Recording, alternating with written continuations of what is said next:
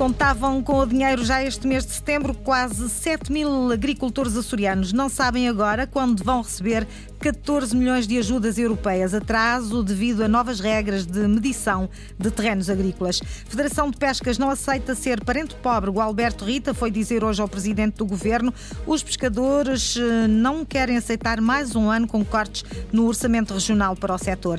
Há dois anos sem novos alunos, Seminário de Angra recebe dois candidatos a seminaristas, mas não serão internos. A formação será feita em suas próprias casas. Céu nublado com abertas em todo o arquipélago dos Açores. É a previsão do estado do tempo para amanhã. Temperaturas máximas 24 graus também em toda a região. Avançamos para as notícias, edição das 18 com Margarida Pereira.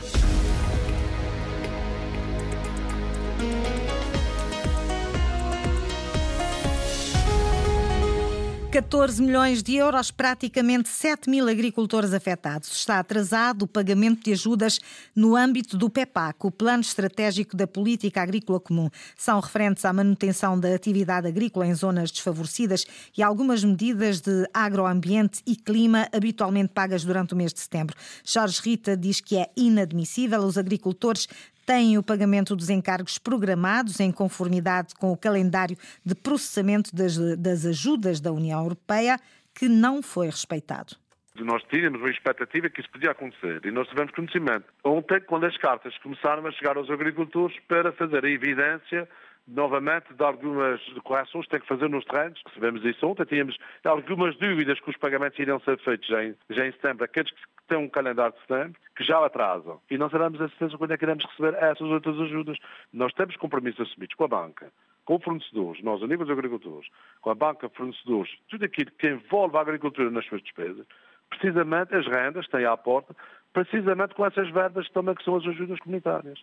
O atraso decorre da implementação pelo IFAP do Sistema de Vigilância de Superfícies, previsto para as medidas incluídas no Sistema Integrado de Gestão e Controlo, o SIGIC, em resultado de novas regras impostas pela União Europeia. Os agricultores açorianos não só, não só terão de rever as suas candidaturas, adequando-as às novas regras, como vão esperar mais tempo pelo pagamento das ajudas há uma parte da região, da região, e do país, mas a grande parte, mais de 85% são da, da, comunidade. E quem governa e tem que governar bem, tudo o que é dinheiro comunitário tem que estar ao dispor dos agricultores mais rapidamente possível, porque toda a gente sabe e sente é a grande descapitalização que nós temos por várias razões. Aumenta as taxas de juros, a, a, a, questão, a questão de, de, de, da inflação, a questão do gasóleo a subir constantemente, a questão dos cereais, a questão dos fertilizantes, a, baixa do preço do leite. São tudo condições que nos obrigam a ter uma atenção muito especial para os agricultores. A Federação Agrícola denunciou hoje esta situação inesperada para a agricultura. Jorge Rita diz que é preciso encontrar uma solução para que não seja a tesouraria das explorações agrícolas a pagar as novas regras. Há outro setor a queixar-se, o das pescas. A Federação de Pescas dos Açores lamenta os sucessivos cortes no orçamento regional para o setor. O seu presidente, Gualberto Rita, reuniu hoje com o chefe do Executivo açoriano no âmbito da preparação do plano e orçamento para o próximo ano. Gualberto Rita disse a José Manuel Bolheiro que não pode voltar a acontecer.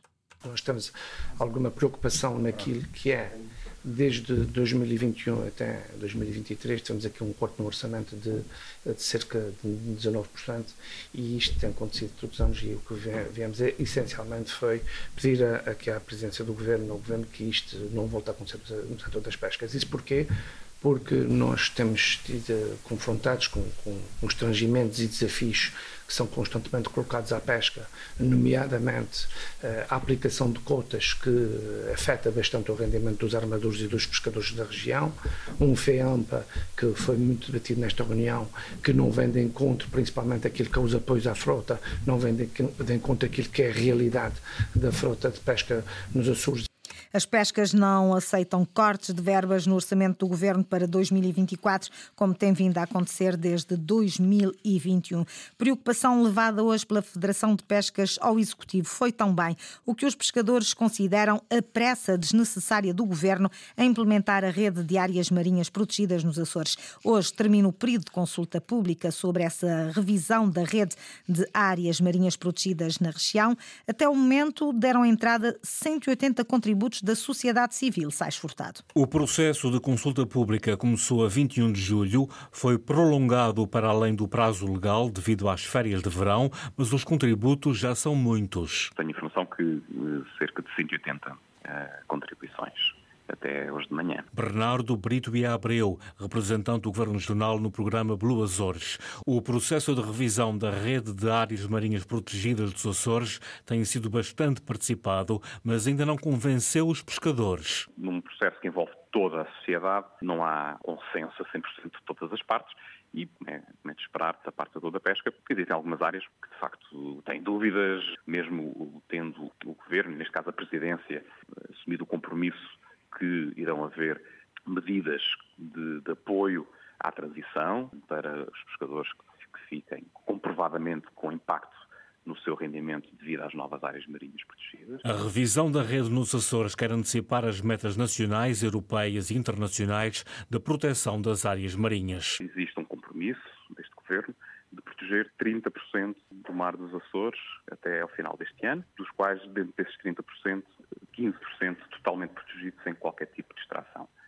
Portanto, este é um primeiro passo para um processo maior, que deverá estar pronto até 2030, para podermos fazer um uso sustentável e proteger ecossistemas bastante vulneráveis e muito, muito ricos e únicos. O processo legislativo vai depender da Assembleia Regional, mas o Governo quer aprovar medidas para proteger 30% do Mar dos Açores até ao final do ano. A iniciativa foi do Chega. O Parlamento açoriano aprovou hoje um cheque de saúde para uso em clínicas e hospitais privados. É para facilitar o acesso dos açorianos aos cuidados de saúde. José Pacheco, deputado autor da proposta, diz que não sendo cumpridos os prazos máximos de espera no Serviço Regional de Saúde, então esta medida pode ajudar a resolver o problema. Nós pretendemos com isso que se cumpra até o que está estipulado, que são os prazos máximos de consultas, os tempos, que muitas vezes são ultrapassados por diversas dificuldades que o Serviço Regional de Saúde tem. O cheque saúde foi aprovado por maioria, mas com o voto contra do Bloco de Esquerda e abstenção do PS pelo Governo, a Secretária Regional da Saúde garantiu que as convenções com os privados têm vindo a aumentar significativamente. Posso dizer, por exemplo, que em 2019 foram gastos no âmbito das convenções cerca de 12 milhões e 300 mil euros sendo que em 2021 e 2022 este número aumentou para 15 milhões e 100 mil euros e 16 milhões e meio no último ano. Portanto, como bem perceberão, há de facto aqui um maior número de pedidos e uma melhor resposta aos utentes do Serviço Regional de Saúde as garantias de Mónica Seidi. O Parlamento açoriano aprovou hoje também uma recomendação ao Governo para que cuide da limpeza de ribeiras e linhas de água. Essa recomendação foi igualmente feita pelo Chega, uma discussão que ficou marcada pela passagem de culpas de partido para partido. O deputado do Chega levou ao Parlamento uma recomendação para que o governo garanta a limpeza das ribeiras, recorrendo a empresas se for necessário. Nós não podemos evitar uma catástrofe. Não, não podemos mas se soubermos prevenir, muitas catástrofes podem ser evitadas ou minimizadas. Da parte do Governo, o Secretário do Ambiente lembra que a responsabilidade da limpeza das ribeiras é repartida. A Lei da Água diz é que estas responsabilidades são dos municípios nos aglomerados urbanos, dos proprietários nas frentes particulares fora dos aglomerados urbanos e dos organismos dotados de competência própria ou delegada para a gestão de recursos hídricos na área e nos demais casos, ou seja, do Governo Regional, neste caso em concreto. O governante centrista Alonso Miguel disse ainda que o Governo Socialista deixou uma Secretaria desprovida de recursos técnicos e humanos para intervir. A defesa do Governo Socialista viria de um sítio improvável. O liberal e ex-centrista Nuno Barata lembrou que foi o CDS que exigiu o desmantelamento do Parque de Máquinas. Os parques de máquinas da região autónoma dos Açores foram desmantelados e bem, e bem, a partir de 1997, porque o CDS assim o exigiu. Quem surgiu em defesa do CDS foi o monárquico Paulo Estevão, que disse que a iniciativa centrista não foi bem assim. Foi solicitado, foi, obviamente, que fosse feito um abate dos veículos que não estavam em condições, coisa que não foi feita, e a renovação da frota. Agora, em nenhum momento, em nenhum momento, o Partido Socialista o fez. O governante centrista Alonso Miguel explicou a Nuno Barata que o Executivo não pode esperar pelos privados. Portanto, ao fim de 30 anos, temos as mesmas máquinas que tínhamos em 97. Era isso que o senhor entendia e quando precisarmos de máquinas na sequência de ocorrências, ficamos seis meses à espera das empresas, porque muitas vezes é isso que acontece e nós não temos capacidade de intervir nós próprios. Para Vasco Cordeiro, o problema do atual Executivo foi ter anulado o que foi feito pelos governos socialistas e a incapacidade de executar o que prevê. Aquilo que o senhor conseguiu executar do que prometeu investir no planeamento dos recursos hídricos, o senhor apenas executou 14%. Pedro Pinto, do CDS, respondeu à crítica acusando o governo liderado por Vasco Cordeiro de ter recorrido a mão de obra precária para a limpeza de ribeiras. O responsável máximo pelo governo anterior, finalmente, preto no branco, admitiu que muita das coisas que eram feitas, fosse pelos serviços do governo, das câmaras ou das juntas de freguesia, ou mesmo instituições apoiadas, era feito à custa de mão de obra mal remunerada, mão de obra, mão de obra precária. Uma intervenção que acabaria por merecer um protesto do líder socialista. O deputado independente Carlos Furtado absteve-se porque considera a iniciativa inócua. Entendi que a votação mais adequada seria um voto de abstenção. Portanto, recomendar a essas duas entidades que fizessem aquilo que já fazem, no meu entender, era chover no molhado. Já o Bloco de Esquerda votou contra porque recorre a soluções externas mais caras, diz António Lima. Promete por uma solução que sairá mais cara, contratando externamente, e que não, naturalmente, não é a solução. A recomendação do Chega foi aprovada por maioria, com a abstenção do independente Carlos Furtado e os votos contra do Bloco de Esquerda. O governo deve garantir a limpeza de ribeiras, recorrendo a empresas se necessário for.